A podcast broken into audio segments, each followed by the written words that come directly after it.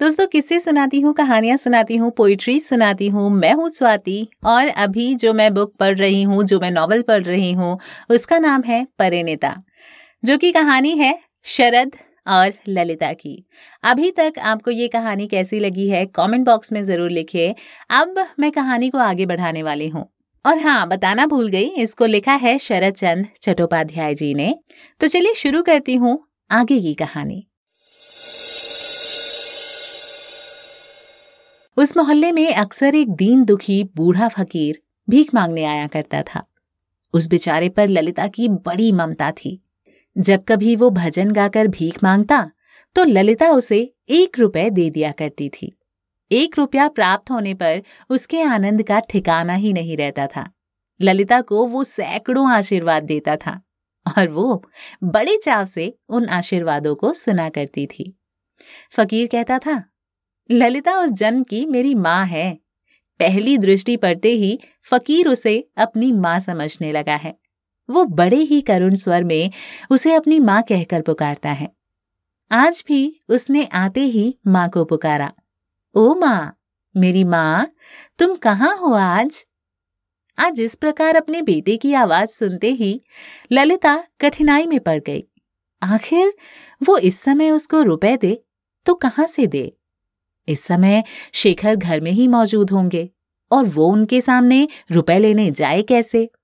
वो उसे नाराज है। कुछ समय सोचते रहने के बाद वो अपनी मामी के पास गई। अभी अभी उसकी मामी की झकझक नौकरानी से हो गई थी।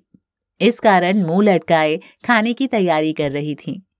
ऐसी स्थिति में ललिता को कुछ कहने की हिम्मत न हुई। वो वापस चली आई और किवाड़ की ओर से देखा कि बूढ़ा फकीर चौतरे पर अभी भी बैठा है और भजन गाने में मस्त है। ललिता के हृदय में एक खलबली सी मची थी। आज तक उसने इस फकीर को निराश नहीं लौटाया था, इसलिए वो आज भी नहीं लौटाना चाहती थी। उसका मन शुद्ध हो रहा था। भिखारी ने फिर एक बार माँ कहकर पुकारा। इसी बीच अन्ना कली दौड़ती हुई आई और उसने सूचना दी कि दीदी, तुम्हारा बूढ़ा बेटा बड़ी देर से आवाज लगा रहा है। ललिता ने कहा, मेरी अच्छी अन्नो, जरा सुनना, अगर तू मेरा एक जरूरी काम कर दे तो मैं तुझे अच्छी अच्छी चीजें दूंगी। तू जल्दी से चली जाना, शेखर भैया से 1 रुपए लेकर आ जा। अन्ना कली तेजी से दौड़ती हुई गई और 1 रुपए लाकर ललिता को दे दिया। ललिता ने पूछा, शेखर दादा ने देते समय कुछ कहा था? नहीं, कुछ भी नहीं, केवल यही कहा कि बास्केट की जेब से निकाल लो। मेरे विषय में तो कुछ नहीं कहते थे ना? नहीं, कुछ भी नहीं, कहकर वो खेलने में लग गई। रुपए लाकर ललिता ने उस बूढ़े भिखारी को दे दिया और चली गई। आज उसने आशीर्वाद तक ना सुने। पता नहीं क्यों उसे भय लग रहा था। इधर कई दिनों से ताश जोरों से जमते थे, लेकिन ललिता आज खेलने नहीं गई। वो सिरदर्द का बहाना करके मुंह ढाके पड़ी रही।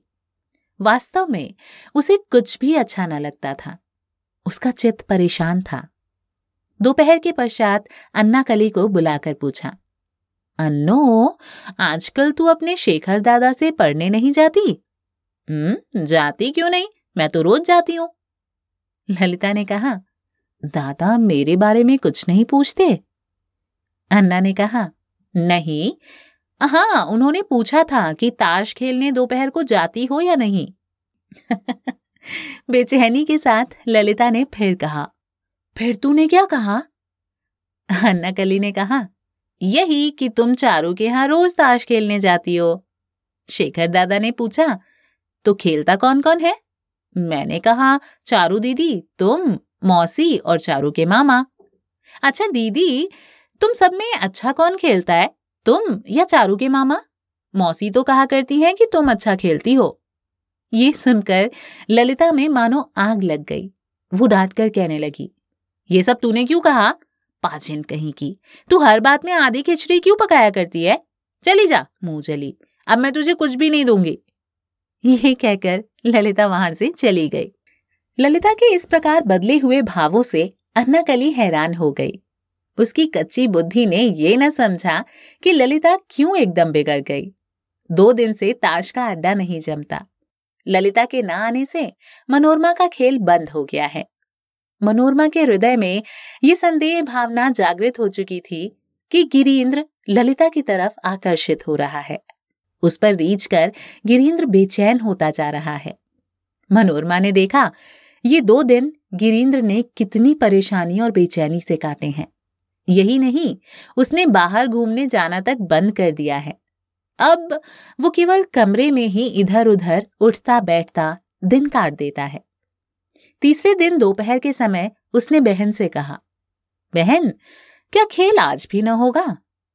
मनोरमा ने कहा, कैसे होगा गिरीन्द्र, खेलने वाले ही पूरे नहीं है, आओ आज 3 आदमी ही खेल लें। मनोरमा की इस बात को सुनकर गिरीन्द्र का उत्साह भंग हो गया। वो बोला, कहीं 3 आदमी में भी भला खेल होता है? उस घर की लड़की जिसका नाम ललिता है उसे बुला लो ना जीजी। मनोरमा ने कहा, वो ना आएगी। गिरीन्द्र उमंग में तुरंत बोल उठा, क्यों नहीं आएगी? उसके घर वालों ने मना कर दिया है या अपने से? अरे नहीं, वो अपने आप नहीं आती, उसके मामा मामी के ऐसे भाव नहीं है। गिरीन्द्र के मुंह पर प्रसन्नता की झलक दौड़ गई। वो फिर बोला, फिर तो तुम्हारे जाने भर की देर है, जरा जाकर कह दोगी तो तुरंत आ जाएगी। ये बात गिरीन्द्र ने कह तो दी, पर अपने मन में संकोच कर रहा था। उसके हृदय की बात तार कर मनोरमा ने हंसते हुए कहा, अच्छा अभी जाकर बुला लाती हूँ। ये कहकर वो ललिता के घर गई और उसे पकड़कर साथ ही ले आई। आज फिर ताश का अड्डा जमा। आज वास्तव में ताश खूब जमा। ललिता की जीत होती रही। 2 घंटे तक खेल बहुत ही बढ़िया जमा रहा और सभी लोग दत्तचित्त थे। उसी समय अन्ना कली दौड़ती हुई आई और ललिता का हाथ पकड़कर घसीटती हुई बोली, दीदी जल्दी चलो, शेखर दादा बुलाते हैं। शेखर नाम सुनते ही ललिता का चेहरा पीला पड़ गया। उसने ताश छोड़ दिया और पूछा, क्या दादा आज काम पर नहीं गए हैं? मुझे क्या मालूम, शायद जल्दी आ गए हैं। ललिता ने मनोरमा की ओर कुंठित भाव से देखकर कहा, मौसी मैं जाती हूँ। उसका हाथ पकड़कर मनोरमा ने कहा, नहीं नहीं ऐसा नहीं हो सकता, अभी 2-4 हाथ और खेल लो ना। परेशान होकर ललिता ने कहा, मौसी अब नहीं खेल सकूंगी, जरा भी देर हो गई ना तो वो नाराज हो जाएंगे। इतना कहकर दौड़ती हुई चली गई। गिरीन्द्र ने पूछा, ये शेखर दादा कौन है? मनोरमा ने कहा, वो इसी सामने वाले बड़े महल में रहते हैं। गर्दन हिलाते हुए गिरीन्द्र ने कहा, वो महल? तब तो शायद नवीन बाबू के कोई रिश्तेदार हैं। मनोरमा ने हंसते हुए कहा, कैसे रिश्तेदार?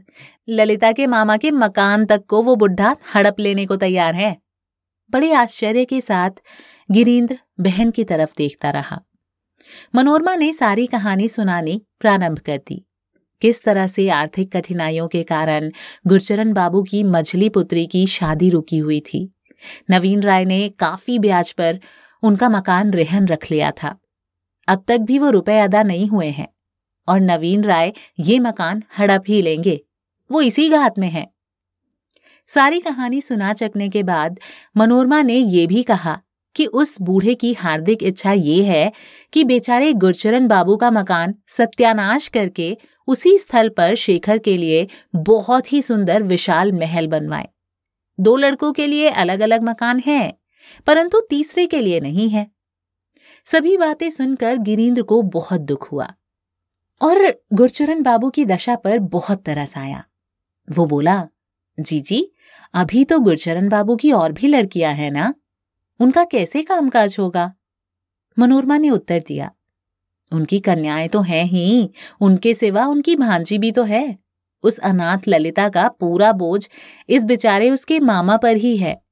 लड़कियों की उम्र काफी हो आई है, 1-2 साल में उनका विवाह हो जाना चाहिए।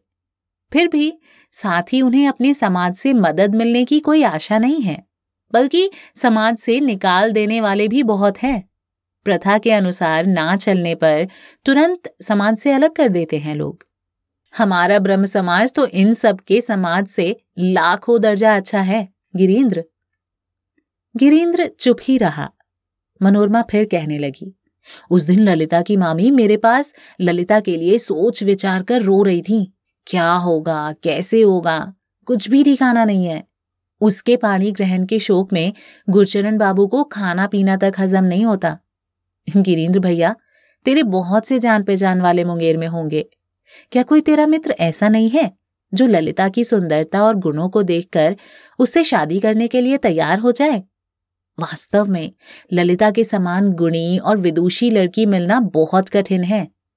लाखों लड़कियों में वो एक ही रूपवती है। गिरीन्द्र ने दुखपूर्वक झूठी हंसी हंसकर कहा, ऐसी जान पहचान वाला कहाँ पा सकूंगा दीदी, फिर भी हाँ, इस कार्य में धन देकर उनकी सहायता कर सकता हूँ। गिरीन्द्र के पिता ने डॉक्टरी से अथाह धन इकट्ठा किया था। उस संपूर्ण धन का एकमात्र अधिकारी गिरीन्द्र ही था। मनोरमा ने कहा, तो क्या तू रुपए उधार देगा? गिरीन्द्र ने कहा, उधार क्यों दूंगा जीजी, पर हाँ, वो जब दे सकेंगे दे देंगे और ना दे सकेंगे तो भी कोई हर्ज नहीं है। आश्चर्य में पड़कर मनोरमा ने कहा, आखिर इस तरह से उन्हें रुपए देने से तुझे क्या लाभ होगा? ये लोग ना हमारी बिरादरी के हैं और ना ही समाज के हैं, फिर तुम ही बताओ कि इस प्रकार रुपए कौन देता है? मनोरमा की ओर देखकर गिरीन्द्र ने हंसते हुए कहा, समाज के नहीं है तो ना सही, किंतु अपने देश के बंगाली तो हैं। उनके पास टके नहीं है और मेरे पास रुपयों में काई जम गई है। जीजी, तुम एक बार कहो तो उनसे, यदि वे रुपए लेना चाहें तो मैं देने को तैयार हूं। फिर ललिता ना तो उनकी सगी है और ना ही संबंधिनी है, मैं उसकी शादी का पूरा खर्चा ही दे दूंगा। उस भोली लड़की के काम के लिए मैं पूरा भार सहन कर लूंगा। गिरीन्द्र की ये बातें सुनकर मनोरमा को ना आनंद मिला और ना ही संतोष हुआ। हालांकि मनोरमा के घर से कोई कुछ नहीं कहता था, फिर भी स्त्रियों के स्वभाव के अनुसार पराये आदमी को रुपए बिना प्रयोजन देते देखकर उसे जरा भी चैन ना था, बल्कि वो तो उसमें रोड़े अटका देना चाहती थी। चारूबाला चुपचाप ये सब बातें सुन रही थी। गिरीन्द्र की ये रुपए से मदद करने की बात सुनकर उसका हृदय खुशी से नाच रहा था। वो कहने लगी, मामा तुम ऐसा ही करो, मैं जाकर मौसी से कह आती हूं। मनोरमा ने उसे धमका कर कहा, चुप बैठ चारू, ये बातें बच्चों के मुंह से बड़ों के बीच में अच्छी नहीं लगती। ललिता की मामी से जो भी कहना है मैं जाकर कह दूंगी। गिरीन्द्र ने कहा, हाँ ऐसा ही करो दीदी, गुरचरण बाबू तो भले आदमी हैं, ऐसा लगता है। कुछ देर रुक कर मनोरमा ने फिर कहा, मैं क्या, सभी लोग यही कहते हैं कि दोनों स्त्री पुरुष बड़े सज्जन हैं। गिरीन्द्र, इस बात का हमें दुख है। बहुत मुमकिन है कि उन लोगों को घर त्याग कर सड़क पर ही आकर खड़ा होना पड़े। इसके भय से तूने देख ही लिया है कि ललिता ने ज्यों ही शेखर का नाम सुना तुरंत दौड़ी हुई गई। ललिता ही क्या, बल्कि उसके यहाँ के सभी लोग शेखर के बंधन में हैं। कुछ भी कोशिश क्यों न की जाए, जब एक बार कोई नवीन राय के चंगुल में फंस गया तो उसे निकालना कठिन ही है। मनोरमा की ओर देखते हुए गिरीन्द्र ने एक बार फिर कहा, हाँ तुम फिर उनसे जाकर कहोगी ना? मनोरमा ने कहा, अच्छा अवश्य कहूंगी, यदि तू अपनी सहायता से किसी गरीब का उपकार कर सके तो इससे उत्तम और क्या हो सकता है।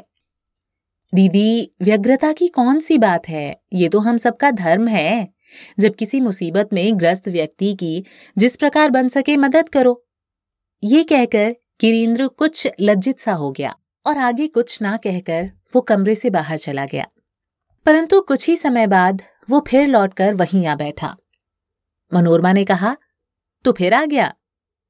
मुस्कुराते हुए गिरीन्द्र ने कहा, मुझे ऐसा लगता है कि शायद तुम जो कुछ भी करुणा युक्त गाथा गाती हो उसमें सत्यता का बहुत कम अंश है। आश्चर्यचकित होकर मनोरमा ने पूछा, क्यों? गिरीन्द्र ने कहा, जिस लापरवाही से मैंने ललिता को रुपए खर्च करते हुए देखा है उससे गरीबी का कोई लक्षण दिखाई नहीं देता। दीदी तुम ही देखो ना, अभी उस दिन सब लोग थिएटर देखने गए थे, ललिता गई नहीं थी, फिर भी 10 रुपए उसने भेजे थे। चारूबाला इसकी गवाह है। जिस प्रकार वो खर्च करती है उससे ये अनुभव होता है कि उसका खर्च 20-25 रुपए से कम में ना चलता होगा। मनोरमा ने इस बात पर एकाएक यकीन नहीं किया और चारूबाला की ओर देखा। चारूबाला ने कहा, हाँ सच है माँ, शेखर बाबू ललिता को रुपए देते हैं, ये नई बात नहीं है। बाल्यावस्था से ही वो शेखर बाबू की अलमारी से रुपए ले आती है, शेखर बाबू कुछ कहते नहीं है उसको। मनोरमा ने कहा, ये बात शेखर को पता है? हाँ उन्हें सब पता है, उनके सामने ही ताला खोल कर लाती है। पिछले महीने अन्नाकली के गुड्डे के विवाह के समय जो धूमधाम हुई थी और इतने अधिक रुपए खर्च हुए थे, वो सब किसने दिए थे? सारा खर्च ललिता ने दिया था। लंबी सांस छोड़ते हुए मनोरमा ने कहा, भैया मैं इन सब के बारे में कुछ नहीं जानती, किंतु इतना अवश्य जानती हूँ कि नवीन राय के भांति उसके लड़के नीच नहीं है। सभी लड़के अपने माँ के स्वभाव के हैं, इसलिए उनमें दया ममता भरी हुई है। इसके अलावा ललिता भी बड़ी नेक लड़की है, सभी उससे स्नेह करते हैं। बचपन से ही वो शेखर के पास ही रहती है, वो शेखर को भैया कहती है और शेखर का भी उस पर गहरा अनुराग है। अच्छा चारू, ये तो बता, क्या शेखर बाबू की शादी इसी माघ में होने वाली है? सुना है इस रिश्ते से बुढ़े को अच्छी रकम हाथ लगेगी। चारूबाला ने कहा, हाँ माँ, इसी माघ में शेखर भैया का ब्याह हो जाएगा, बात तय हो चुकी है। तो क्या शेखर का ब्याह वाकई होने वाला है या इसमें कुछ ट्विस्ट है, ये आपको सुनाऊंगी अगले एपिसोड में। फिलहाल मुझे दीजिए इजाजत, नमस्कार।